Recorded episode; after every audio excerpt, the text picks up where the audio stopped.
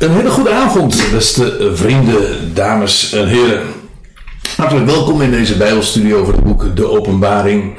Ehm, dit is deel 43 en we gaan ons vanavond bezighouden met een slechts viertal versen uit uh, het slot van Openbaring 20. De grote witte troon. Een heel bijzonder gedeelte in dit boek, omdat het verhaalt over een enorm grootse gebeurtenis waar in de Bijbelse boodschap eigenlijk al vanaf het begin dikwijls op gewezen wordt, namelijk het moment dat God de dingen uh, recht gaat zetten en wel voor degene die gestorven zijn en bij die gelegenheid zullen opstaan en alles zal in het gericht komen. Laat ik eerst nog eventjes terugbladeren. En het, of beter gezegd, uh, terugblikken op wat we tot dusver hebben gezien. En de voorgaande keren hebben we ons ook al bezig gehouden met openbaring 20. En dat gaat dan voornamelijk over de duizend jaren. En wat daarbij geteld wordt is de binding van Satan. Al meerdere keren heb ik erop gewezen dat de uitdrukking het duizendjarig rijk of het duizendjarig koninkrijk van Christus absoluut niet bijbels is. Uh, wat er vanaf uh, het begin tot het einde geteld wordt, is het moment, is, is de periode dat Satan totaal geen enkele gelegenheid meer zal hebben om de volkeren te verleiden. Alleen dit gegeven op zich is al voldoende om je ervan bewust te maken dat deze periode toekomstig is. Dat blijkt uit nog veel meer dingen, al het maar door de uitdrukking zelf, namelijk de duizend jaar. Het is een gelimiteerde tijdsperiode, weliswaar een hele lange, een compleet millennium, maar niettemin uh, met een heel duidelijk afgebakend begin en einde. En de periode wordt gekenmerkt door binding van Satan, de volkeren worden niet meer verleid. En wat trouwens ook eigenaardig en bijzonder is, wat uh, nogal nadruk krijgt in de beschrijving in openbaring 20, is dat het voorafgegaan wordt door de eerste opstanding. En dat zijn zij die opstaan uit de doden. Dat is eigenlijk karakteristiek voor de opstanding, of voor de eerste opstanding. Het is eigenlijk een soort opstanding. Het is namelijk niet een opstanding van de doden. Dat is waar we het dit keer vanavond mee bezig, ons mee, mee bezig gaan houden. Nee, het is een opstanding uit de doden. Dat wil zeggen een, een, een opstanding van een selectie van doden die opstaan terwijl de anderen achterblijven in het graf. In dit geval gaat het dan uh, in het bijzonder over hen die opstaan, die van de opstanding van hen die tijdens de heerschappij van het beest zijn omgekomen als martelaren. Gedurende die, die duizend jaren is de heerschappij in handen van een volk van koningen en priesters. En dan weet je eigenlijk ook meteen, als je tenminste de draad niet geheel uh, kwijtgeraakt bent, uh, in, de, in, het, in de lijn van de schriften, namelijk dat dit volk slechts één volk kan zijn. En dat was in Exodus 19 al heel expliciet zo door God ook uh, gedefinieerd. Er is één volk, namelijk het volk van de Israëlieten, dat bestemd is onder alle volkeren van de aarde om een koninkrijk te zijn van priesters. En eigenlijk ook als een volk waar God zich van bedient om de hele wereld tot hem terug te brengen. Dat is de priesterlijke functie van het volk, maar ook om de wereld te beheersen. En eigenlijk is ook wat in openbaring 20 met name benadrukt wordt, is niet de geweldige zegenrijke gevolgen voor de volkeren over vrede en, en, en geweldig welzijn en welvaart wordt feitelijk niet eens gesproken. Het gaat om de, de, de voorrangspositie, de suprematie van dit specifieke volk. En eindelijk, na zoveel wereldrijken, komt dan de heerschappij in handen van het volk wat van Gods wegen daartoe ook bestemd is. En dat is in het millennium, dat is die zevende dag vanaf, gerekend vanaf Adam, dat zevende millennium. En dat uh, is de tijdperiode die, uh, die binnenkort gaat aanvangen. Na de duizend jaren dat is wat we de vorige keer hebben gezien, wordt Satan losgelaten en dan is er ook sprake van Gog en Magog, een tweetal namen die we kennen uit, uh, uit Ezekiel. Hoewel de strijd die daar, althans in Ezekiel 39, die, beschreven, die daar beschreven wordt, die gaat vooraf uh, aan de duizend jaren. Maar uh, ook na de duizend jaren zullen Gog en Magog weer opnieuw uh, met een hele alliantie van volkeren opkomen van de breedte der aarde, aarde en en Satan zal losgelaten, omdat Satan losgelaten is en, en de volkeren uh, opnieuw weer verleid worden en er blijkt weinig voor nodig te zijn. Dus ondanks het feit dat er een geweldige tijdsperiode zal zijn, die duizend jaren, de volkeren die zijn zo weer verleid en ook in onvrede natuurlijk vanwege hun onderworpen positie. En vandaar ook dat zij van de breedte der aarde opkomen en de heilige, de geliefde stad omzingelen. Dat wil zeggen, uh, daar gaat het uiteraard over Jeruzalem. Zij komen op en vuur daalt neer. Dat is wel een aardige, aardig contrast. Terwijl de volkeren opkomen, uh, is het vuur dat neerdaalt en korte metten maakt met deze tegenstand. En uh, zij worden verslonden. En dan lezen we nog in, uh, in het tiende vers van openbaring 20 dat Satan vervolgens wordt geworpen in het meer van het vuur. Waar we een meer wat we straks in de bespreking ook weer tegen zullen komen. En in dat meer bevonden zich al voor de duizend jaren het beest en de valse profeet. En ik heb er al eerder op gewezen dat uh, alles erop wijst dat we bij dit tweetal hebben te denken aan, uh, aan geesten uit de afgrond. Van het beest, sowieso weten we dat uh, zeker. En die andere, dat is trouwens ook een beest, maar dan uit het land. dan moeten we ook denken aan, aan een geest, want het loutere feit dat zij gedurende duizend jaren in een meer van vuur vertoeven en toch levend blijven, geeft aan dat het niet gewone mensen betreft. Als mensen daarin geworpen worden, dan betekent dat namelijk hun dood. Ook dat zullen we straks zien. Maar voor het beest en de valse profeet, en trouwens voor Satan, is het geen dood. Zij worden daar gekweld tot in de ionen van de ionen. En dan denk ik niet aan fysieke pijniging, maar aan een, een kwelling, namelijk vanwege hun nederlaag. En daar zullen ze gaan ondervinden dat ze inderdaad niets in te brengen hebben uh, tegen uh, de plannen van God. Goed. Sorry. In, um, in vers 11, want we zetten de bespreking nu gewoon weer voort. Uh, vers 11 van openbaring 20, dan lezen we: En ik nam waar een grote witte troon. En dat het zo begint, deze beschrijving, dat geeft ook weer opnieuw aan dat we te maken hebben met een logisch en ook chronologisch vervolg op het voorafgaande.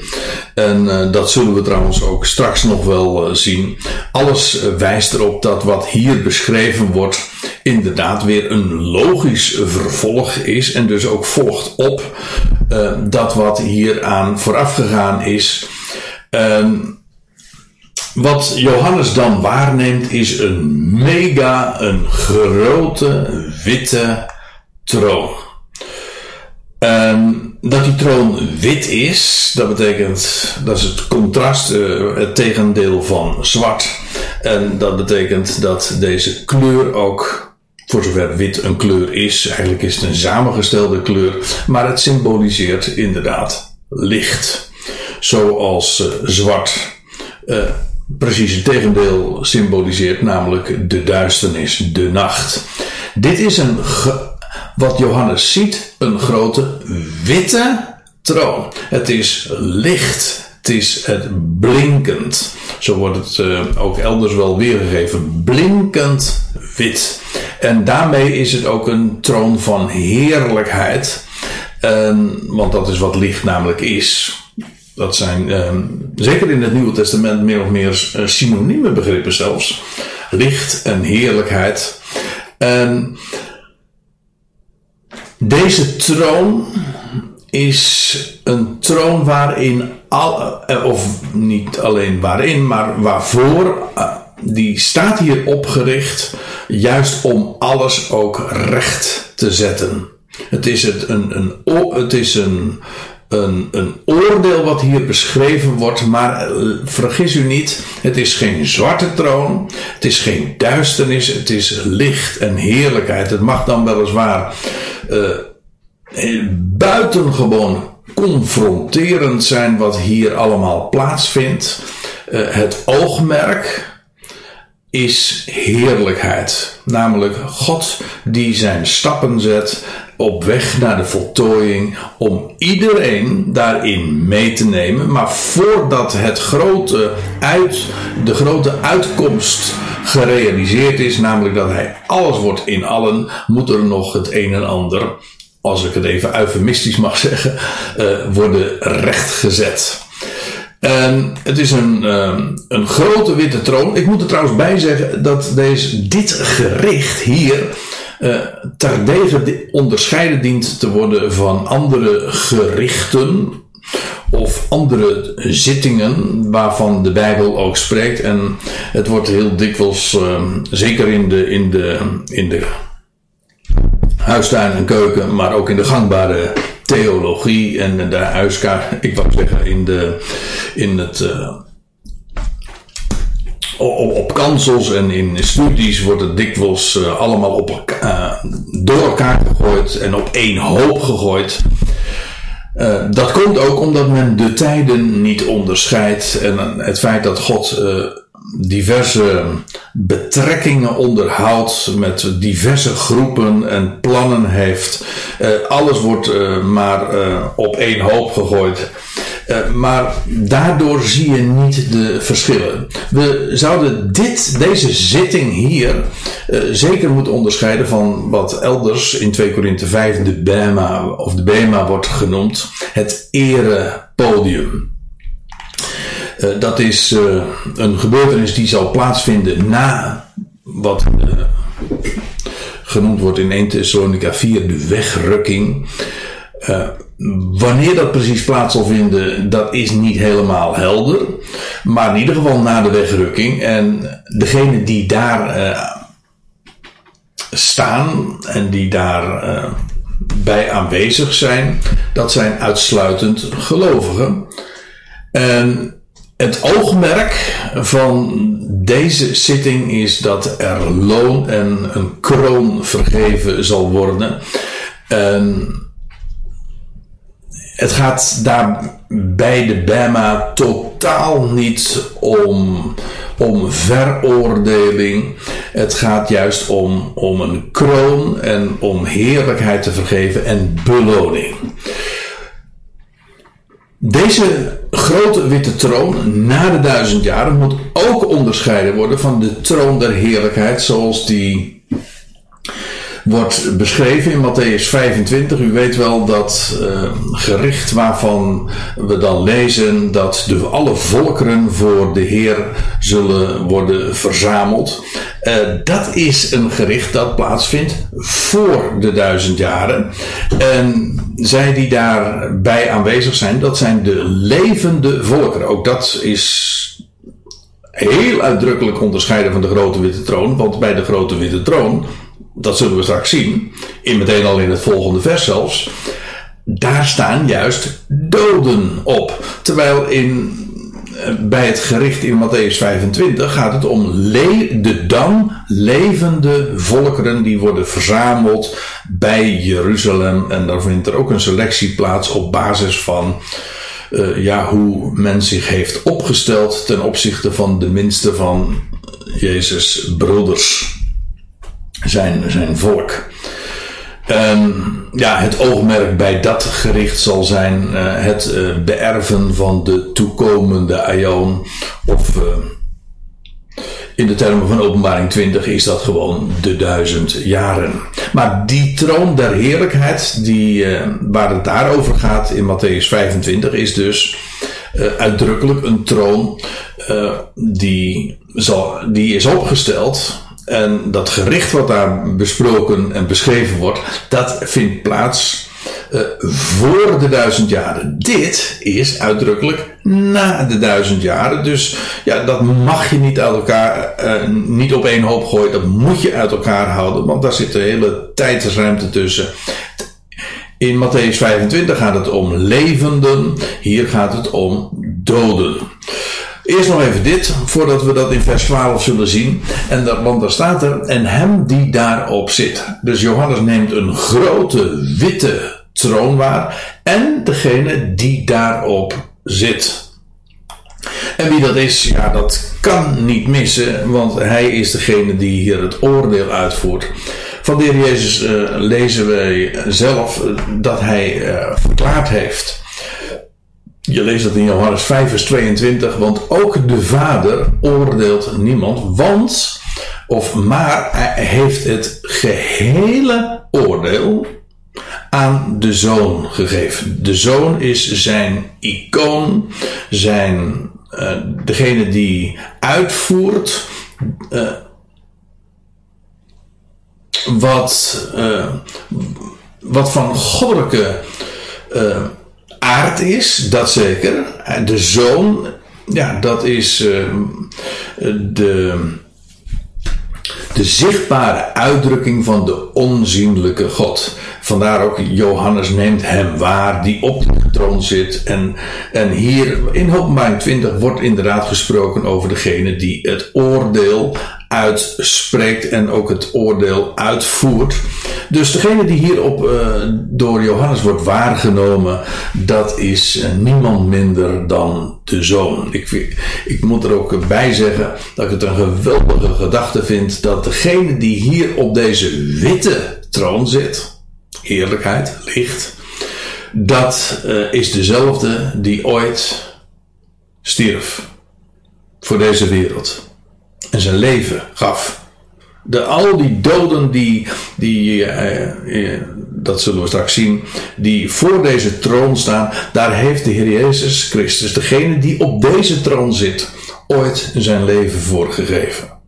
Alleen dat al geeft aan, uh, of dat, dat werpt al licht op, op het feit dat het een witte troon is.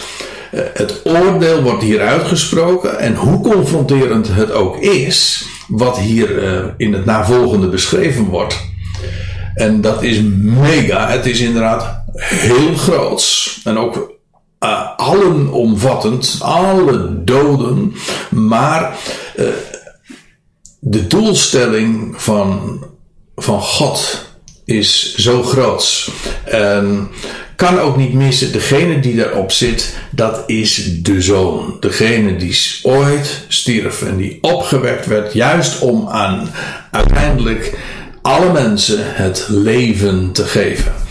Zulke dingen moet je allemaal overwegen als, als, als, als Johannes dan ook opmerkt van, ja, ik zag hem die daar uh, ook op zat. En dat is inderdaad de zoon. En we zouden ons ervan bewust zijn uh, wie dat dus is.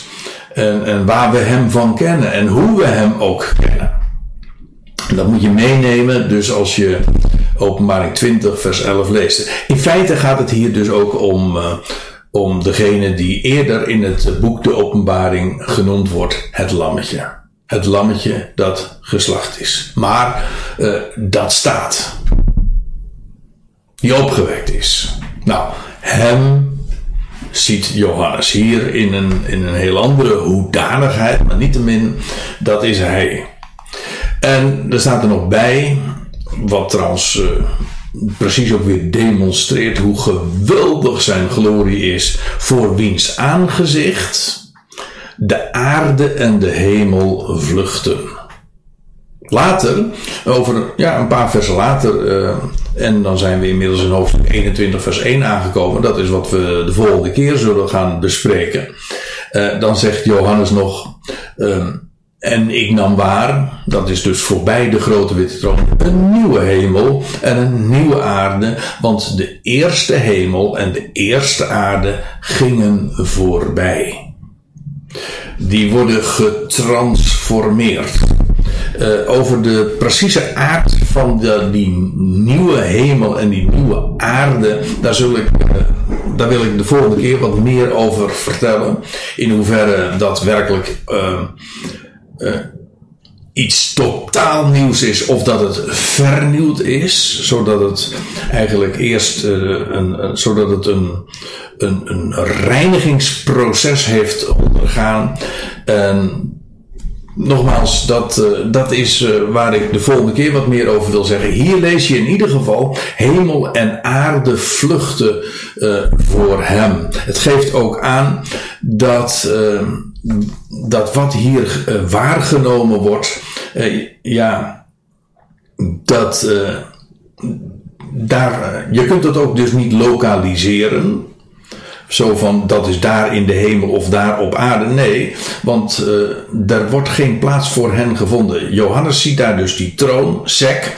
En vervolgens de doden daar staan. Er is, zij kunnen zich dus achter niks verschuilen. Uh, dat is. Uh, een, een doorlichting die hier be, beschreven wordt, waarbij uh, hemel en aarde dus uh, inderdaad voorbij gegaan zijn. In Matthäus 24, daar lees je in vers 35, daar zegt de Heer Jezus dat zelf ook op de, op, op, op de Olijfberg in die reden over de laatste dingen. Dan zegt hij, de hemel en de aarde zal voorbij gaan. Dat wil zeggen, de hemel en de aarde in zijn huidige vorm, uh, die gaan voorbij, die vluchten weg om op een hernieuwde wijze uh, tevoorschijn te komen. Nou geef ik toch alvast een, een, een, hint in welke richting ik vooral denk bij een nieuwe hemel en een nieuwe aarde. Maar uh, in ieder geval, de hemel en de aarde in zijn huidige uh, vorm en toestand zullen voorbij gaan. Maar zegt de Heer Jezus erbij, de woorden echter van mij zouden geen zins voorbij gaan. Ook dat uh, is van belang, want die woorden komen we straks weer tegen. Namelijk woorden die zwart op wit zijn opgetekend. Het klinkt wat cryptisch, maar het wordt vanzelf straks uh, wel weer duidelijk.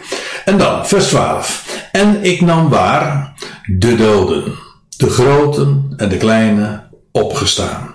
In het zicht van de troon. Wat Johannes ziet, dat zijn doden. Ja, hij noemt ze doden omdat ze dood waren, maar ze zijn opgestaan.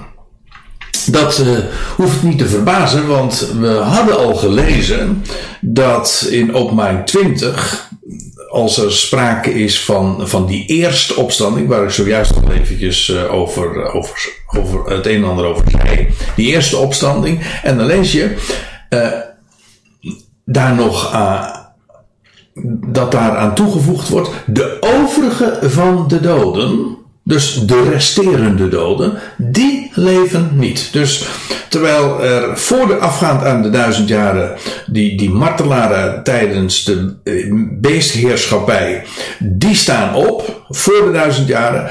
Eh, gedurende de duizend jaren zijn alle overige doden, die dus geen deel hebben gehad aan de eerste opstanding, die zijn in het graf, die zijn dood, die leven dus ook niet.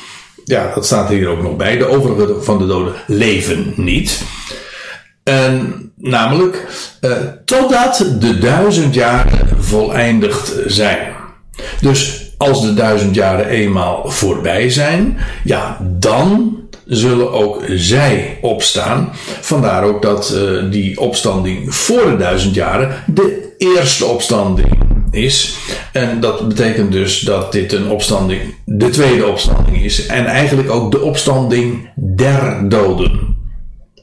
Je hebt een opstanding dus uit de doden, waarbij er een selectie van doden opstaat. En je hebt de opstanding der doden, of de opstanding van de doden, namelijk een algemene opstanding, waarbij alle doden, alle resterende doden, de overige van de doden, uh, opstaan. Nou, dat is na de duizend jaren. En dat is wat Johannes hier dus waarneemt. Hij zegt: Ik nam, behalve die grote witte troon en degene die erop zat, uh, nog iets waar, namelijk de doden. Oftewel, de overige van de doden. En die zijn inmiddels dus opgestaan. Zij leven. Ze worden weliswaar nog steeds de doden genoemd, maar ze zijn opgestaan. En dat betreft ook uh, iedereen. Alle doden. De overige van de doden. En ongeacht of ze nou groot of klein zijn. En dat kun je opvatten als een, fysieke aanduiding, namelijk de volwassenen en de kinderen, de grote mensen en de kleine mensen. Maar je kunt het ook opvatten als uh, in de overdrachtelijke zin, namelijk de groten, de groten der aarde, bijvoorbeeld de aanzienlijken en de kleinen, dat zijn degenen die je niet aanziet, uh, omdat ze namelijk klein zijn. Uh, maar uh, ja, het is mij om even uh, aan welke lezing je de voorkeur geeft. Want in beide gevallen betreft het gewoon, dus gewoon alle doden. Ongeacht wie zij zijn en of wie zij waren, de groten en de kleinen. het betekent, mijn inziens, ook Nee, niet mijn zinziens. Het betekent gewoon ook, uh, dat kan niet missen, want het zijn de overige doden. Zij die geen deel hadden aan de eerste opstanding. Het betekent dat uh, ook de, de kleine kinderen, die om welke reden dan ook zijn, uh, zijn gestorven, die zullen daar ook staan. Ook opstaan. En ook zij moeten worden gericht. De dingen moeten worden rechtgezet. En dan is het idee niet dat zij uh, dingen fout gedaan zouden hebben. Uh, ik bedoel, een baby of kleine kinderen, die zijn zich van nog niets bewust. Die, die kunnen links nog niet van rechts uh, onderscheiden. Maar niettemin, uh, ook zij moeten in dat proces voor die grote witte troon uh, verschijnen. Niet om verantwoording af te leggen. Dat zijn, dat zijn termen die in dit verband helemaal niet eens aan de orde zijn. Maar wat er gebeuren moet, is uh, ze moeten nog dingen leren. Dingen moeten worden rechtgezet. En, en alles zal aan het licht komen. Waarom de dingen zo gingen zoals ze gingen. En alles zal duidelijk worden. En er moeten ook dingen worden geleerd. Dit hele proces wat hier uh, beschreven wordt, uh, dat is ook een leerproces. En dan begrijp je ook waarom ook de kleinen opstaan. In de zin dus van de kleine kinderen, zij die nooit groot geworden zijn. Ook zij zullen opstaan, want ook zij hebben nog uh, het een en ander. Ook dat is nog wel eufemistisch natuurlijk. Uh, te leren. Ook zij staan op. Allemaal. Niemand uitgezonderd. En zij staan daar in het zicht van de troon. Je, terwijl ik er zo over spreek, denk ik, dit is onvoorstelbaar. Kijk, Johannes ziet het. En ik moet mijn ogen dicht doen en dan zie ik het ook voor me. of de, althans, dan kan ik me een voorstelling van proberen te maken van wat Johannes heeft waargenomen. Maar dit is inderdaad zo, uh, ja, zo groots. Eigenlijk kunnen we ons daar nauwelijks uh, een idee van, van maken, een, een, een voorstelling van maken van wat, uh, wat dit is. Maar er is nog zo enorm veel recht te zetten, ook nog te leren. En, en dat gaat, alles wat uh, tekort is gekomen, alles, ja inderdaad, ook alle tekorten zullen worden aangevuld. Wat mensen tekort zijn gekomen, dat zal daar worden aangevuld. Ook dat is rechtzetting. En het is toch geweldig te beseffen dat, dat in dit leven kan er zo enorm veel, veel krom zijn, zoveel onrecht zijn. En te bedenken dat er één God is die rechtvaardig is, die uh, aan ieder het zijne zal geven wat ze toekomen. En, en uh, ja, zeker als je dat wat met religieuze oren beluistert en uh, misschien zelfs met zwaar christelijke oren, dan hoor je daar altijd weer veroordeling in. Maar dat is, dat is niet het, uh, de gedachte. Er vindt hier juist, uh, er vindt hier recht plaats. De dingen worden gericht. En dat betekent letterlijk ook recht gezet, recht, uh, recht gedaan. En en, en het hele idee van dat er een God is die niets vergeet, maar die alles, alle tekorten zal aanvullen en alles wat krom is gaat rechtzetten, dat is een ontzagwekkende gedachte. En ook een, uh, een, een enorm troostrijke gedachte. Aan die God kunnen we alles overlaten. Uh, God zegt ook van, je leest dat meerdere keren in de schrift, van mij komt de wraak toe. Ik ga, wraak betekent eigenlijk ook rechtzetting. Uh, en je kunt denken dat, uh, dat, dat er hier zoveel onrecht is en van wie gaat dat dan allemaal goed maken? Wel, er is er één die alles goed gaat maken. Dat is, dat is in feite wat de grote witte troon is. En dan staat erbij, en boekenrollen die werden geopend. Ja, in de volgende zin wordt dat wat nader toegelicht dus. Maar uh, nu al kan ik vaststellen dat er in die boekenrollen, of de boeken, Biblia, ons woord Bijbel komt daar ook vanaf, vandaan. Uh, in die boekrollen, daar, van daaruit worden de werken beoordeeld. En daar staat er nog iets bij. Je hebt boekrollen en een specifieke andere boekrol of boek. Namelijk die werd geopend en dat is de, het boek van het leven. Ook daar kom ik straks eh, nog op terug. Want in vers 15 wordt het wat uh, uitgebreider beschreven. En dan wil ik nog wat andere schriftplaatsen ook voor het voetlicht uh, brengen die daarover spreken. Maar in ieder geval, de boeken gaan open. Ja, daar gaat met recht dus, uh, maar niet zoals wij dan zeggen, een boekje open. Nee, de boeken gaan open. Alle relevante boeken gaan open. En ja, dat is. Uh, dat wat, wat tot dusver gesloten was en toegesloten was, verborgen was, dat komt daar allemaal open te liggen. En staat erbij, en de doden die werden geoordeeld vanuit hetgeen geschreven is in de boekrollen. Of de boeken, zo u wilt. En vroeger uh, dacht ik, uh, maar dat is niet wat hier dus staat. En iemand heeft me er ooit toen op gewezen. Ik dacht toen eigenlijk dat in de boekrollen alles opgetekend stond, namelijk de werken. Uh, maar dat is oppervlakkige lezing. Er staat hier niet dat in die boekrollen hun werken staan geschreven en dat daarom de boekrollen uh, open gaan. Nee, er staat de doden werden geoordeeld vanuit hetgeen geschreven is in de boekrollen. Dus uh, het zijn de, de boeken, of de boekrollen, Biblion staat hier, die het criterium vormen. Ze, ze worden de, de doden worden vanuit die boeken geoordeeld. Ja, en ik heb er uh, met een vraagtekentje en een uitroepteken bij vermeld de Bijbel. Ja, over, kijk, als we het hebben over de boeken. Welke boeken zouden eigenlijk uh, dan zo'n grote rol spelen? En als ik erover doordenk, dan kan ik me eigenlijk maar uh, één antwoord daarbij daarbij goed rekenen. En dat is dat het inderdaad gaat om de collectie van schriften uh, die van Gods wegen ons zijn toevertrouwd. En uh, lazen we ook niet in Matthäus 24 dat hij zei van ja, hemel en aarde gaan voorbij, maar mijn woorden uh, zullen niet voorbij gaan. Die boeken, die woorden, die blijven.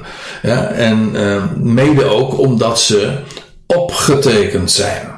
Wie schrijft, blijft. Nou, die woorden eh, van God, die zijn, uh, die, die zijn blijvend, want ze zijn zwart op wit opgetekend. En die boeken, die gaan allemaal open. Dus de schriften, die gaan bij die gelegenheid ook open. En die zullen het licht werpen op, uh, ja, op hoe de doden zullen worden geoordeeld. Maar ik vind het geweldig dat, uh, om eraan te denken dat de schriften juist bij dat proces, bij deze zitting, bij dit gericht, uh, zo'n prominente rol zullen spelen. En de doden werden geoordeeld vanuit hetgeen, vanuit hetgeen geschreven is in de boekenrollen naar hun werken. Dat wordt trouwens ook elders uh, gezegd heel wat schriftplaatsen. Ik wil er een paar noemen, maar in Prediker 12, in het laatste vers, dan staat er, uh, of in een van de laatste versen van, dat, van het boek ook, staat er, want God zal elke daad doen komen in het gericht. Over al het verborgene, het zij goed en het zij kwaad. Dus daar ga, ook hier blijkt weer dat wat verborgen was, wat toegesloten was, dat wordt daar uh, komt bij die gelegenheid allemaal in de openbaarheid en het zal worden rechtgezet. Elke daad. En uh, wat het uh, goede betreft is het een geweldige gedachte om eraan te denken dat het goede ook inderdaad gehonoreerd zal worden. Dat wat misschien uh, hier op aarde nooit gehonoreerd werd, of zelfs niet gezien werd, zal daar ook, al was het verborgen, openbaar worden. Elke daad. En het kwaad zal ook openbaar worden. En ook dat zal dus worden rechtgezet. Alles. Elke daad zal in het gericht komen over al het verborgene ongeacht of het goed of kwaad is. Romeinen 2. Ook Paulus schrijft daarover. Um, nou, laat ik vanaf vers 5 lezen. Maar in overeenstemming met jouw hardheid en onbezonnen hart.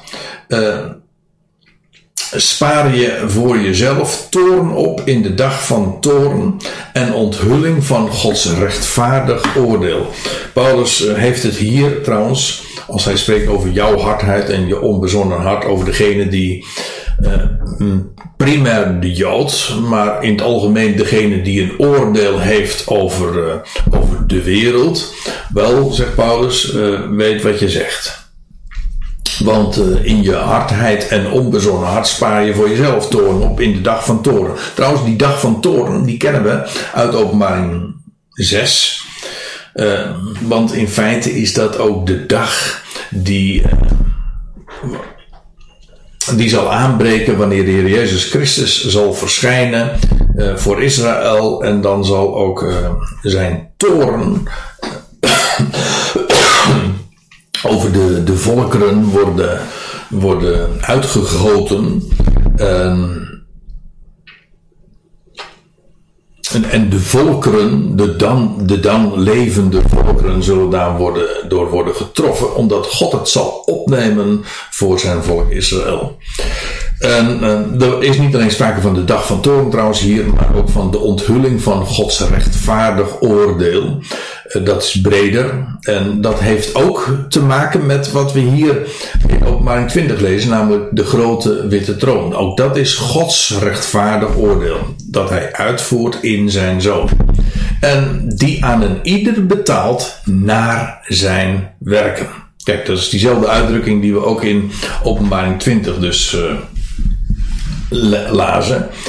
Uh, en ieder wordt vergolden. Ieder, dat wat, wat je tekort bent gekomen, zal dan worden aangevuld. En wat je te veel hebt gekregen, zal worden weggenomen. Alles zal eerlijk zijn, rechtvaardig. En ieder wordt betaald, vergolden naar zijn werken. Maar hen die vanuit eigen belang en ongezeggelijk zijn voor de waarheid, terwijl zij zich door de onrechtvaardigheid laten gezeggen, daar zal toorn en woede voor zijn. Verdrukking en benauwdheid komt over elke ziel die het kwade bewerkt. Eerst de Jood, ook de Griek.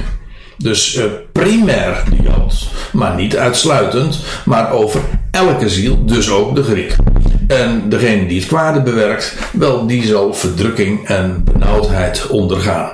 Ook dat gaat trouwens over uh, dat gericht waar we het nu over hebben, namelijk van de grote witte troon. Reken maar dat als de dingen openbaar worden, dat dat uh, verdrukking en benauwdheid betekent. En de mensen, ik zal uh, straks dat nog wat nader toelichten, maar in feite wat hier plaatsvindt in openbaring 20, dat is inderdaad ook een orde, een crisis. Um, alleen al het openbaar maken van de dingen, dat is al verdrukking en benauwdheid. Als je altijd gedacht hebt dat eh, bepaalde dingen ten onder gehouden konden worden en niet gezien werden, en zouden kunnen worden, wel, dan, dat zal straks aan het licht komen. Maar voor degene die dat geprobeerd heeft en alles in het werk gesteld heeft om de waarheid ten onder te houden, die ongezeggelijk zijn voor de waarheid, wel reken maar dat het benauwd is voor degene uh, die dan zal ondervinden dat het alles openbaar zal worden. De waarheid zal dan zegevieren en de leugen wordt achterhaald. Dat kan lang duren, maar uiteindelijk, en in feite is dat wat de grote witte troon ook laat zien, want het is in feite de afsluiting van de hele menselijke geschiedenis. Eh, na het zevende millennium eh, vindt dit gericht plaats. En, uh, en dan zal blijken inderdaad dat uh, hoe snel de leugen ook is, ze wordt uiteindelijk altijd en per definitie achterhaald door de waarheid. In Matthäus 11, daar zien we een, ook zoiets. Uh, en maar dan zie je ook hoe zeer er sprake is van gradaties. Uh, de Heer Jezus zegt daar tot Capernaum: ik zeg, ik zeg jullie dat het voor het land. Nou, hij zegt het over Capernaum. Hij zegt, maar ik zeg uh, jullie dat het voor het land van Sodom, dat ooit ik kom daar straks trouwens ook nog eventjes uh, op terug. Maar voor het land van Sodom, waar het ooit uh, vuur regende uit de hemel en waardoor uh, die zee ontstond die wij nu nog steeds kennen als de Dode Zee. Ik zeg jullie dat voor het land van Sodom het draaglijker zal zijn in de dag van oordeel of van beoordeling dan voor u, Capernaum. En het geeft aan dat uh, alles zal worden meegewogen. En het is, de dingen worden niet over één kam gescheerd.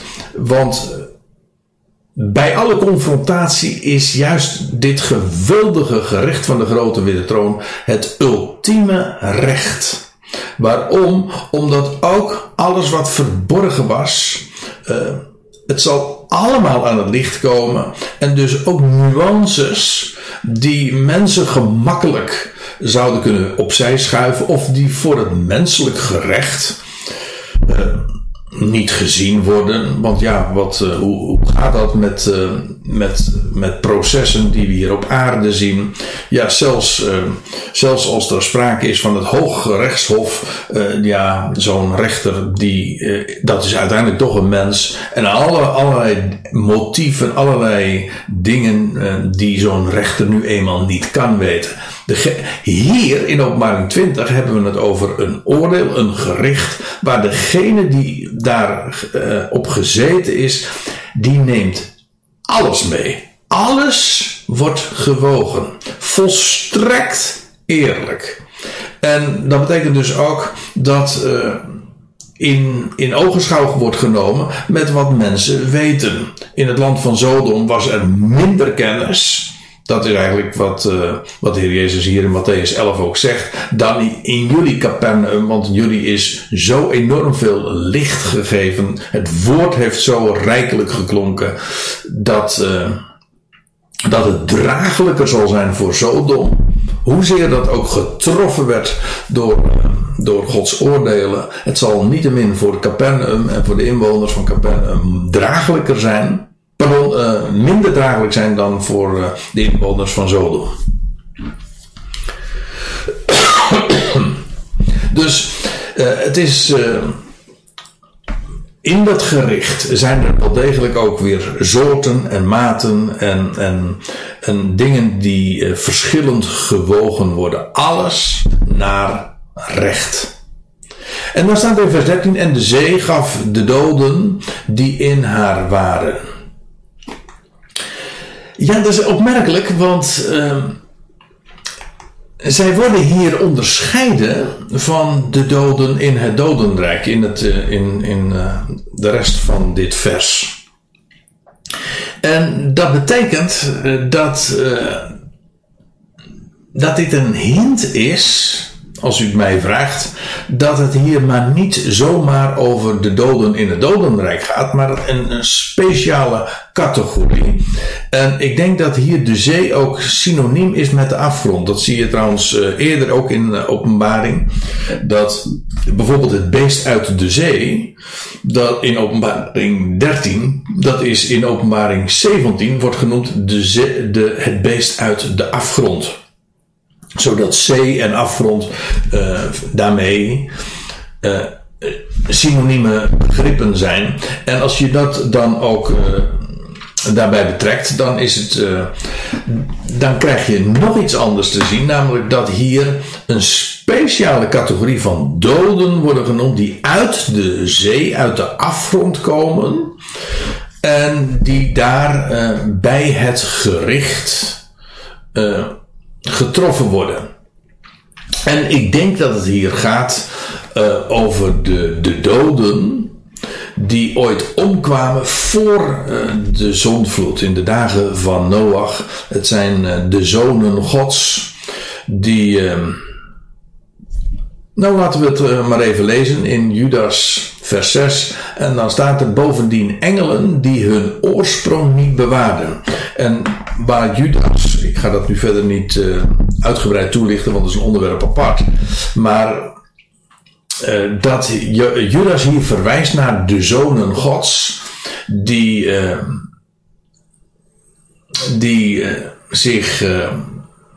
Die, die, zich vermengden met de dochters van de mensheid, van de dochters van Adam. En gemeenschap met hen hadden. En uh, het nageslacht, dat waren de Nephilim. Dat is eigenlijk, ja, die waren genetisch gemodificeerd, om het eventjes modern te zeggen. En dat waren de reuzen van de voortijd. Dat was ook trouwens de aanleiding voor, voor de grote vloed in de dagen van Noach. Dat kwam doordat de zonen van God, engelen, worden ze hier genoemd, geestelijke wezens zich materialiseerden en gemeenschap hadden met, met, uh, met vrouwen. Zij waren dus hun oorsprong niet getrouw. Ze bewaarden hun oorsprong niet. Ze, werden, uh, ze, ze, deden alsof ze mensen uh, waren. En nou ja, zo gedroegen ze zich ook. En ze hebben hun eigen woning achtergelaten. En zij zijn omgekomen in gematerialiseerde geesten eigenlijk uh, gehumaniseerd. Maar uh, zij zijn omgekomen in, de, in, de, in de vloed. Ook Petrus uh, in 1 Petrus 3 spreekt daarover. En zij zijn in de afgrond geworpen en terechtgekomen en daar wachten zij. Ja, staat hier ook. Uh, bovendien engelen die een oorsprong niet bewaarden, maar hun eigen woning achterlieten voor het oordeel van de grote dag. Nou, over dat oordeel hebben we het hier. Uh, namelijk het oordeel van de grote witte troon na het, uh, het millennium. wel, daar Daar zijn ze voor gereserveerd. En in die tussentijd, voordat dat plaatsvond, en dat is, laten we wel wezen, daar zijn inmiddels duizenden jaren uh, aan uh, uh, inmiddels gepasseerd sinds de, de dagen van Noach. En duizend jaren later, ja, dan zullen ze ook straks nog na het millennium, zullen zij uit de afgrond komen. De zee zal de doden geven, zal ook deze doden geven. En zij zullen dan gericht voor worden. En uh, in die tussentijd zijn ze eigenlijk in voorarrest. En worden ze in onwaarneembare boeien en onder donkerheid bewaard. Nou ja, onwaarneembaar. Dat wil zeggen, ze zijn in de afgrond. Uh, wij zien ze niet, we kunnen ze ook niet aanwijzen. We weten er verder niks van. Behalve dan wat hierover ge, geschreven staat in Judas en andere schriftplaatsen. Maar ik denk dus inderdaad dat het over deze doden gaat als een aparte categorie. Dat blijkt ook dan vervolgens, want er staat en de dood en de dodenrijk gaven de doden die in hen waren. Dus eerst de zee gaf de doden die in hen waren. Dat is die afgrond. Dat, dat, dat zijn die doden die, uh, die omgekomen zijn. De zonen gods die omgekomen zijn in de dagen van Noach. En vervolgens, en de dood en het dodenrijk gaven de doden die in hen waren. Dat zijn dus echte mensen, maar die gestorven zijn. En uh, ook zij. Uh, ook zij staan op. Kortom, gewoon alle doden. Um, dus die, die groep die uit de zee komt, uit de afgrond komt, dat is een aparte categorie. Die zijn inderdaad ook omgekomen, maar zij waren geesten. Dus gedurende al die duizenden jaren hebben zij, uh, uh, hebben zij bewustzijn gehad. Mensen die sterven, ja, die zijn dood. En al die duizenden jaren uh, al die mensen die uh, vanaf Adam gestorven zijn en die geen deel hebben aan de eerste opstanding, zij zullen opstaan na het millennium bij deze gelegenheid. En dus zij bevonden zich in de dood, oftewel het dodenrijk. Dat zijn min of meer synonieme begrippen. Het is een, een, een eigenlijk ook. Uh, twee in één. De dood en het dodenrijk. Zij die dood zijn bevinden zich in, in de sfeer van uh, het onwaarneembare. Dat is eigenlijk ook wat Hades betekent. Wel, uh, zij, de doden en de dodenrijk gaven de doden die in hen waren. Dat zijn dus die overige doden uh, die uh, in openbaring 20 vers 5 al genoemd waren. Die dus geen deel hadden aan de eerste opstanding. En staat er, zij werden geoordeeld.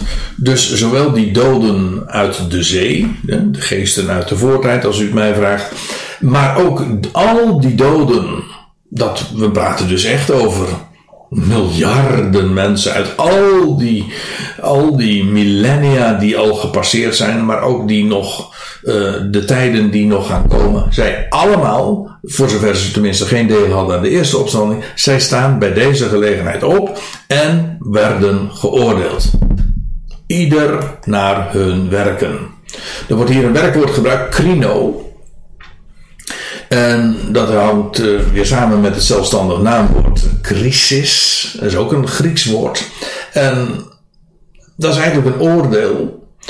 En ja, een crisis, het heeft bij ons een, negatieve klank uh, gekregen als je in een crisis komt. En dat heeft waarschijnlijk vooral te maken met het feit dat een crisis toch uh, zeer confronterend is, zwaar. Maar het, de gedachte van, het, uh, van crisis is eigenlijk, er, er, vindt een, een schifting plaats. Het is het uur van de waarheid. Dat is eigenlijk wat een crisis is.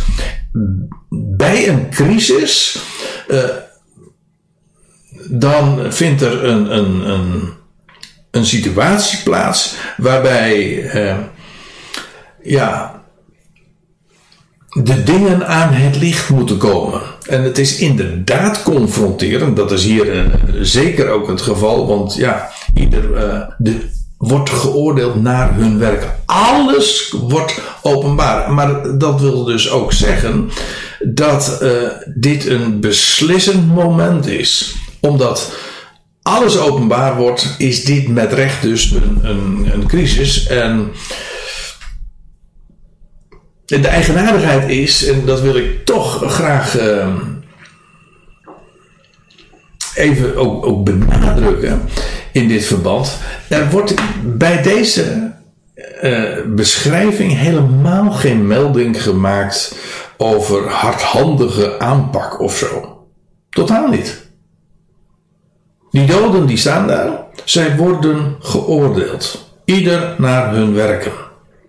En dat betekent dat alles aan het licht komt, maar dat is nu juist die crisis.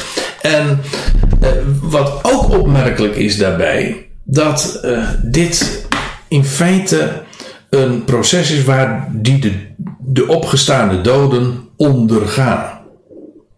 Uh, er wordt hier uh, geen, geen kritiek ge, gehoord. Waarom niet? Wel, omdat alles wat God aan het licht brengt, hier bij de grote witte troon aan het licht komt, dat kan helemaal niet eens bekritiseerd worden, want alles komt aan het licht. De waarheid wordt daar gedemonstreerd. Alles wat gedaan is, maar ook alles wat gesproken is, alles wat gedacht is, alle motieven alles is volstrekt evident. Dus er kan niet, uh, niemand die daar zal staan, die zal zeggen van ja, maar dit is niet eerlijk. Want ja, zoals in, in Romeinen 3, vers 20 ook staat, elke mond wordt gestopt. Niet omdat ze niks mogen zeggen. Er valt niets meer tegen te zeggen. Degene die hier zit, hè, er worden, mensen kunnen daar hele grote woorden over hebben en zeggen van wie God is. Nou, God gaat straks uh, de mensheid, de overige doden, in de crisis brengen, confronteren met de waarheid. Alles komt aan het licht. Alles wat gedaan, gesproken, gedacht is, het komt aan het licht. En niets kan, kan worden weer, weersproken. Het is, alles wordt onder bewijs gesteld. Zodat niemand ook maar de gedachte zou hebben, mij wordt onrecht aangedaan. Dat vind ik ook geweldig. Dat is namelijk wat je heel dikwijls ziet natuurlijk bij menselijk uh, gericht, bij een tribunaal of bij een, in, uh, bij een rechtbank. Dat mensen zeggen van ja, maar uh, nou ja, dan, dat, de dat de rechter een uitspraak heeft gedaan waarbij die bepaalde dingen over het hoofd heeft gezien. Dat is onvermijdelijk. Straks bij de grote witte troon is dat niet aan de orde. Niets zal worden zal over het hoofd worden gezien. Ieder die daar staat zal moeten erkennen dat het volstrekt eerlijk en rechtvaardig is wat daar plaatsvindt. Dat is ook de rechtzetting. Het is niet alleen maar dat alles aan het licht komt, maar de rechtzetting is nu juist dat, dat ieder zal moeten erkennen van zo is het. God bewijst daar ook wie Hij is. De Alwetende. En dat er met Hem geen spelletje gespeeld kan worden, maar ook niet hoeft te worden. Dit is wat Hij is en eigenlijk wat Hij doet is de mens tonen wie Hij is. Eigenlijk laat Hij een spiegel daar zien. Dit ben jij. En niemand zal ook maar het in zijn hoofd halen om dat tegen te spreken, omdat het volstrekt helder is. Vers 14. Sorry.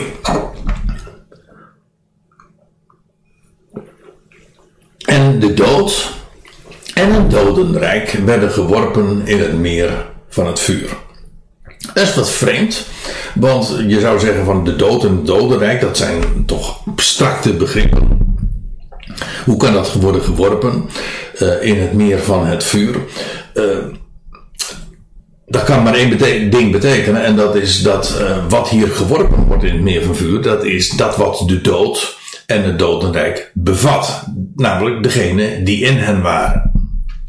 En zij worden geworpen in het meer van het vuur. Abstracte begrippen kun je niet werpen in een meer, maar uh, wel degene die daarin zijn. En in dit geval gaat het ook over de, degene die in de dood zijn en, en het, of die zich in de dodenrijk bevinden, die, uh, die worden geworpen in het meer van het vuur. We zullen dat ook in het volgende vers zien. Nog, eens, nog even iets wat we ook al eerder hebben gezien, namelijk. En waar we het al over diverse keren over gehad hebben, namelijk het meer van het vuur. In het Grieks staat hier het woord limne. En dat uh, dat is een door land omringde watervlakte. Dus met wat wij ook een meer noemen, hoewel wij uh, meestal een meer vooral ook associëren met, uh, met zoetwater. Maar dat is niet zozeer de gedachte. Het gaat er niet om, om wat voor uh, soort water daarin dat, in, in dat meer zich bevindt. Maar het gaat erom dat het een watervlakte is dat door land wordt omringd. En het staat hierbij, het is het meer van het vuur. En als u het mij vraagt, en ik heb dat al eerdere keren zo aangegeven, er is mijn zinziens maar één meer dat in aanmerking komt, gewoon puur bijbels gezien, uh, om het meer van het vuur genoemd te worden. Het is het meer. Het, is dus, het, het, het wordt eigenlijk ook dus uh, het louter feit dat het, uh, dat, dat dat bepaalde lidwoord, het meer genoemd wordt. Dat, dat veronderstelt, dat suggereert dat het een bekend meer betreft. Namelijk dat van het vuur. En inderdaad, kijk, het meer van Genezaret, dat, heet ook, dat wordt ook het meer een limne genoemd. Maar dit niet het meer van het vuur we kennen wel een meer van het vuur, namelijk de Dode Zee. Die ontstond zelfs ooit daardoor. Je leest in Genesis 19, vers 24. Toen liet Yahweh zwavel en vuur op Sodom en Gomorra regenen. Nou, als je nu nog steeds naar die streek gaat, eh, ten zuiden van eh, de Dode Zee, het zuidelijk deel daarvan en de omgeving, dan vind je nog heel veel zwavel uh, terug. Dat heeft ooit allemaal in, uh, in de brand gestaan. En God deed het toen ook bij die gelegenheid daar uh, regenen. En zo ontstond ook die zee die wij nu nog steeds kennen en associëren met de dood, omdat het de enige zee is in de hele wereld waar totaal geen leven in te vinden is. En die trouwens ook op het allerdiepste punt van de aarde zich bevindt. Ook dat vind ik alweer een, een veelzeggend gegeven. En je zou natuurlijk kunnen zeggen van ja, maar hoe kan dat nou? Want hemel en aarde waren toch, uh, uh, die vluchten toch weg.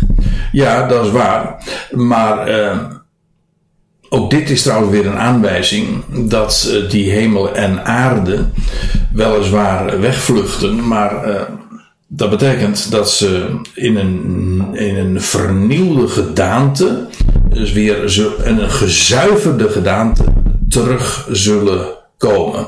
Nou zeg ik toch wat weer uh, opnieuw wat meer bij iets wat ik nog uh, later wil toelichten. Want er, zijn meer schriftplaatsen die daarbij uh, van belang zijn om, om daarin mee te wegen. Met name 2 Petrus 3, die daar ook over gaat. Die daarover spreekt. En we zullen het daar dan ook wel over hebben als we de volgende keer het uh, gaan hebben over uh, die nieuwe hemel en die nieuwe aarde. Er zijn meer dingen die daarbij uh, betrokken moeten worden. Maar als ik eventjes een, een voorzetje al mag geven. Ik geloof dus dat deze, dat de huidige hemel en aarde gezuiverd zullen worden.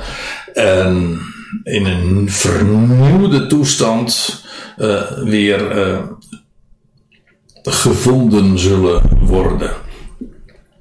En uh, dat meer van, van het vuur, dat zal dus ook bij de grote witte troon, of in ieder geval na afloop van dat verhaal, een, een rol spelen. Want de dood en de dodenrijk, oftewel degenen die daarin waren, zullen daar terechtkomen. En dan staat er nog bij, dat is de tweede dood. Dat is het meer van het vuur. Um, ik weet het, dat wordt heel dikwijls dan weer uh, opnieuw verklaard. Dat is een, een als u het mij vraagt, een, een zware uitlegkundige uitgeleider. namelijk dat je een verklaring die de Bijbel geeft, vervolgens ook weer meent te moeten verklaren. Want dan zeggen ze, ja, die tweede dood, dat is dat is het meer van het vuur, maar het meer van het vuur, dat moet je ook weer verklaren. Nee, dat meer van het vuur is, dat hoef je niet te verklaren, dat is de verklaring. En die twee, wat is de twee, wat is dat, uh, dat, of je kunt het ook omkeren, dat meer van het vuur, degenen die daarin terechtkomen, die komen in de tweede dood terecht. En wat uh, hier in feite gezegd wordt, is dat uh, zij die dood waren, maar ter gelegenheid van dat gericht van de grote witte troon opstaan, die. Uh,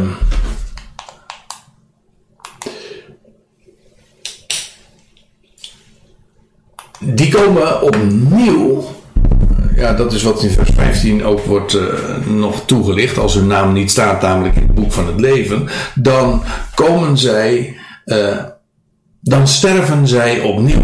Zij komen in het meer van het vuur terecht. En dat is voor hen de tweede dood. Voor de Satan en voor, uh, ja, gaat dat niet op. Satan is trouwens eh, sowieso nooit een eerste dood gestorven. Dus voor hem is het meer van vuur ook niet een tweede dood. Dat geldt trouwens ook voor het beest en de valse profeet. Voor hen is het geen, sowieso geen doodstoestand. Zij worden daar gekweld. Maar uh, voor degenen die hier in de, in, in de dood en het dodenrijk waren. Uh, zij waren dood. Ze staan op. Worden gericht. En Vervolgens komen ze opnieuw in de dood terecht. Kijk, het is ook niet zo dat hier uh, de dood vernietigd wordt. Zo wordt het ook wel eens uitgelegd van ja, van dat, uh, dat de dood en het dodenrijk die komen in het, in meer terecht. En dat is de vernietiging van de dood en het dodenrijk. Nee, helemaal niet. Want het is niet een vernietiging, het is een voortzetting. Het, is, het wordt namelijk genoemd de tweede dood. En ik bedoel ook dit te zeggen, de, de wijze waarop het beschreven wordt is heel concreet. Het is dus met recht een tweede dood. Zij, de tweede dood is dus niet een toestand waarin mensen gepijnigd worden, want het is een dood. Het. Ja, dan moet je natuurlijk ook uh, onderkennen wat de Bijbel onder de dood verstaat. De doden weten niets. Mensen die dood zijn, die leven niet op een andere manier voort of zo. Nee, mensen zijn dood. En hebben geen enkel besef. Wel, zij die in het meer van het vuur terechtkomen, die zijn voor de tweede keer dood. En ja, dat is dus heel letterlijk. Ze waren dood en nu sterven ze opnieuw. En dat is dus de tweede dood. En dan staat er in vers 15 nog bij: En indien iemand niet gevonden werd geschreven te zijn in het boek van het leven, zo werd hij geworpen in het meer van het vuur. Uh, indien iemand niet gevonden werd geschreven te zijn in het boek van het leven. we hadden het al even eerder over de boeken, de boekrollen, van waaruit de werken eh, beoordeeld zullen worden.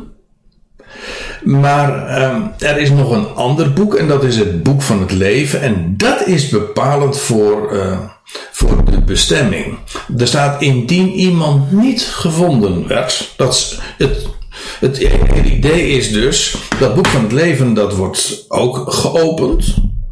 En als uh, een naam niet voorkomt in dat boek, dan uh, ja, werd hij geworpen in het meer van het vuur. En uh, niet bevonden te worden, geschreven te zijn, dat, uh, dat betekent dat ze daar uitgewist of uitgedelgd zijn. Dat verzin ik niet, dat zijn termen die de schrift meer dan eens in dat verband, in verband met het boek van het leven, dan ook inderdaad noemt. Het idee is in feite dat elke levende in, in, dat boek uh, gevonden wordt, maar door ongeloof, door onrechtvaardigheid daar uitgewist wordt of uitgedelgd wordt. En dat is. Uh, dat is dus niet de, het vanzelfsprekende lot. Niet, eh, ik weet er zijn, uh, er zijn uitleggers die menen dat allen die hier bij dit gericht uh, uh, geoordeeld worden, in dat meer van het vuur geworpen zullen worden. Maar ik vind dat niet. En bovendien, het, de hele formulering in vers 15 suggereert het tegendeel. Indien iemand niet bevonden werd geschreven te zijn in het boek van het leven dat kan dus wel. Waarom zou het anders op deze manier worden geformuleerd? Maar indien iemand niet gevonden werd geschreven te zijn in het boek van het leven, zo werd hij geworpen in het meer van het vuur. Uh, ik, ik zei al, in, het, in verband met het boek van het leven, daar uh, wordt uh, en in het Oude en in het Nieuwe Testament over gesproken. En dan wordt inderdaad gesproken over uitgedelgd worden. Psalm 69. Dan staat er dit, laten zij, uh, dan gaat het inderdaad over de onrechtvaardigen, wat in de Bijbel feitelijk ongelovigen zijn. Zij die niet geloven wat God zegt. Dat is wat een ongelovige is. Laten zij uit het boek van het leven worden uitgedelgd met de rechtvaardigen en niet worden geschreven. Dus uh, hun namen stonden wel in het boek van het leven, maar ze worden daar uitgedelgd. En dus niet uh, met de rechtvaardigen, daar, uh, blijven ze dus niet opgetekend. Rechtvaardigen blijven daarin, in dat boek, en de onrechtvaardigen worden er uitgedelgd. In openbaring 3, daar staat weer iets soortgelijks, en dan staat er dat de Heer zegt, en ik zal zijn naam niet uitwissen uit het boek van het leven. Dat, zo'n zo'n uitdrukking heeft alleen maar zin wanneer er namen dus wel uh, worden uitgewist. Maar de Heer zegt: Ik zal zijn naam niet uitwissen uit het boek van het leven. Dus inderdaad, in dat boek van het leven, daar staat ieder, um, elk, ieder die ooit geleefd heeft in. En door ongeloof, door onrechtvaardigheid, uh, wordt men daar uitgedelgd of uitgewist of uitgegund. Maar in ieder geval dat je naam daar dus niet meer in staat. En dat betekent ook dat je die aion, die ook nu nog zal volgen, uh, niet zal gaan meemaken. Er staat hierbij. En indien. Sorry. En indien iemand niet gevonden werd geschreven te zijn in het boek van het leven. Zo werd hij geworpen. Uh, in het meer van het vuur. Overigens, de, het hoeft niet per se te betekenen dat hij uh, levend geworpen werd in het meer van het vuur en in dat vuur, door, uh, in die vuurzee zeg maar, uh, komt te sterven. Dat kan, maar het staat hier niet noodzakelijk. Het is, uh, degene, als dat al zo zou zijn, dan is het een plotselinge dood. Hè. Je, je, je, in zo'n vuurzee terecht te komen, dat is inderdaad uh, het verblijf daar in dat meer geeft aan dat ieder die hierin geworpen wordt, nogmaals, in, ter onderscheiding van Satan, het beest en de valse profeet, die daarin gekweld worden, maar de doden, die uh, opgestaan zijn, en die in, in een vergankelijk lichaam, want ze worden hier weer in, in het meer geworpen en opnieuw sterven ze daar. De term tweede dood moet je dus heel letterlijk nemen. Zij sterven daar voor een tweede keer. En dat is ook volstrekt logisch als je in dat meer je bevindt. Ja, daar, eh, daar uh, een gewoon mens uh, leeft daarin niet. Dat kan niet. Geesten, ja, die kunnen daarin gekweld worden omdat ze daarin gevangen gehouden worden. Maar mensen, mensen, ook, ook al zijn ze opgestaan, want ze zijn niet opgestaan. Degenen die hier opstaan bij die grote witte troon, die staan niet op in onvergankelijkheid. Ze staan op uh, en ze worden eigenlijk nog, zijn nog steeds stervelingen. Het is dus in feite vergelijkbaar met de, de met opstanding zoals je dat uh, ook in de Bijbel aantreft. Dat uh, bijvoorbeeld een Lazarus, het dochtertje van uh, Jairus, of noem nog een aantal andere voorbeelden van mensen die inderdaad opstonden uit het graf en leefden vervolgens uh, voort en zijn opnieuw weer gestorven. En feitelijk zijn zij opnieuw, dus een, ook een tweede dood gestorven. Zo plegen we dat niet te noemen, maar het is een tweede dood. Mensen die hier op aarde ooit uh, tot leven gewekt zijn, opgestaan zijn, maar daarna weer opnieuw gestorven zijn, dus ook een tweede dood gestorven. Wel, zo'n tweede dood, daarvan is hier ook sprake als iemand naam niet gevonden wordt geschreven te zijn in het boek van het leven, zo werd hij geworpen in het meer van het vuur. En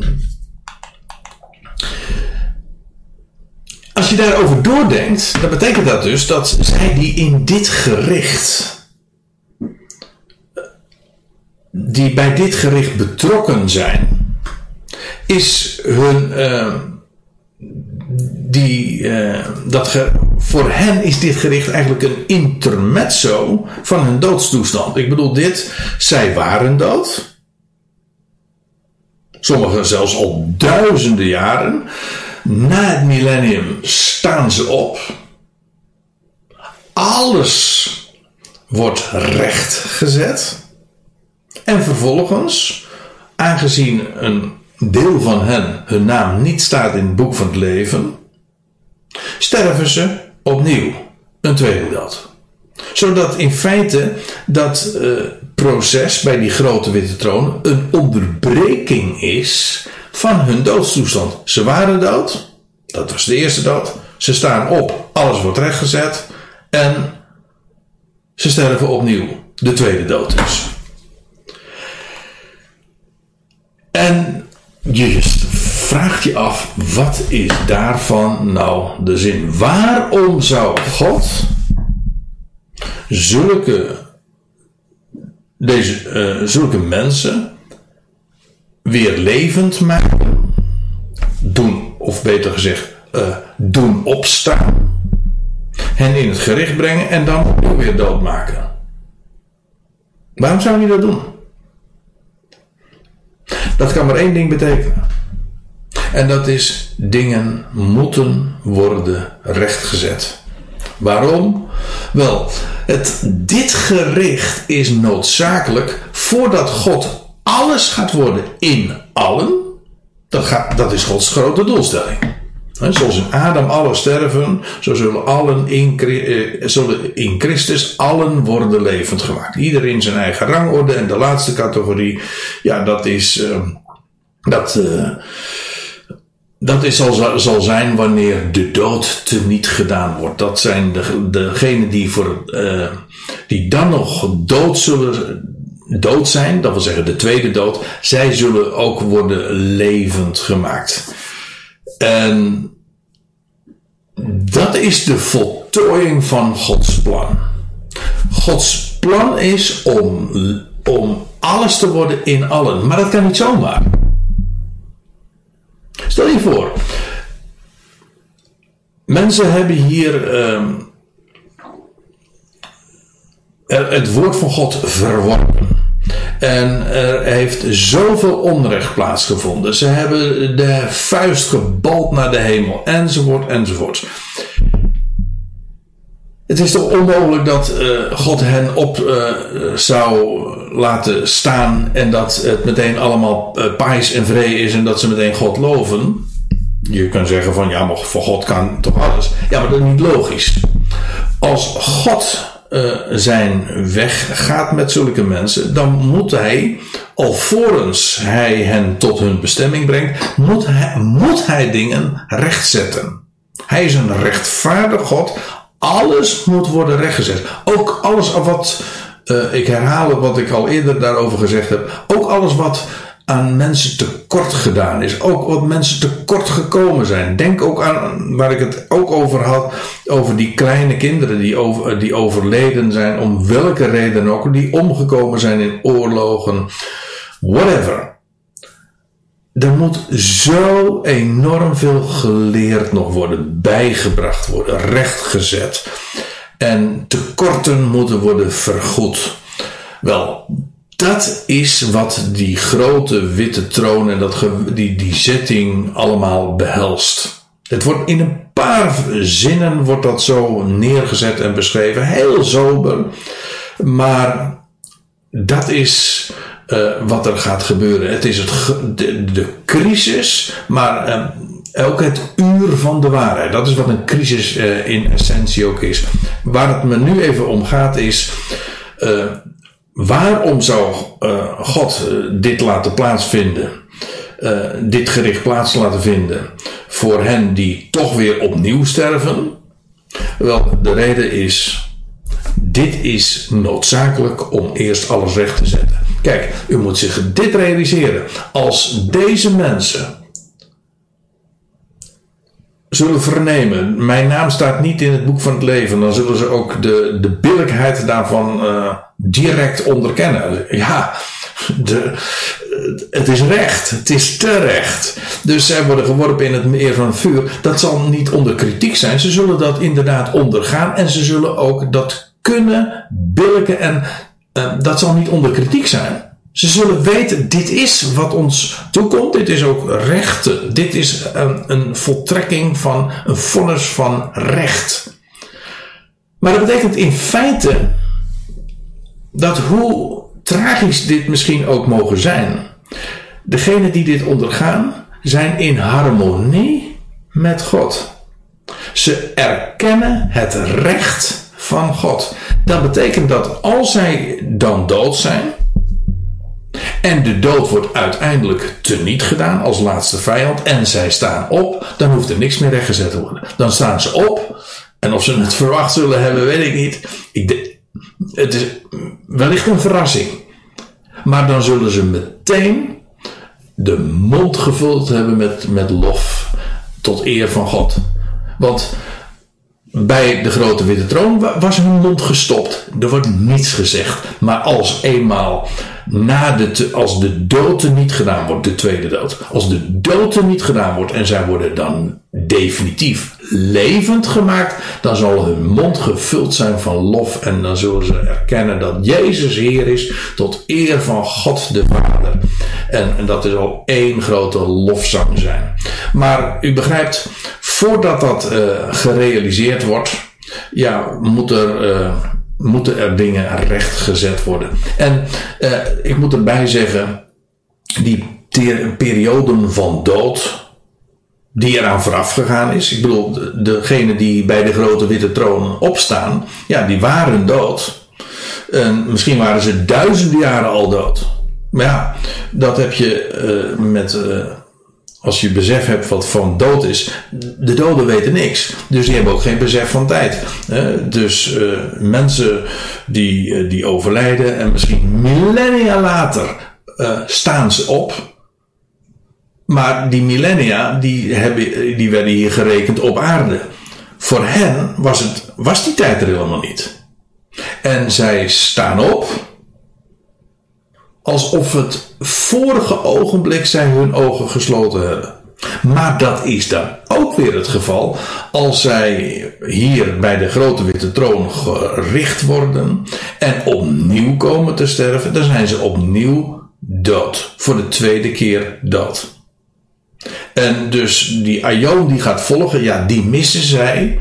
Maar het eerstvolgende bewuste moment na dit grote uh, gericht van de bij de grote witte troon, het eerstvolgende bewuste moment voor hen zal zijn wanneer de dood teniet gedaan wordt en zij worden, en zij worden levend gemaakt. In onvergankelijkheid, zoals Jezus Christus in onvergankelijkheid werd levend gemaakt. Dat leven dat ontvangt uiteindelijk ieder in zijn eigen rangorde. Elk mensenkind. Nou, wat ik er eigenlijk uh, mee wil aangeven, en uh, daar wil ik uh, het ook bij laten, is dit grote gericht na de alle millennia die vooraf gegaan zijn. Dit grote gericht bij de grote witte troon, dat dient een kolossaal doel. Namelijk God die recht doet. En God die recht zet. En God die ook alles en iedereen weer op zijn tijd en wijze terecht gaat brengen. Kijk, dat is de God van de Bijbel. En dat is een God die al onze eer en waardering meer dan waard is. Nou, daar wilde ik het graag bij laten. Dit was mijn laatste dia. En de volgende keer gaan we het hebben over Openbaring 21. Hartelijk dank voor jullie aandacht. En tot een volgende keer en God zegen.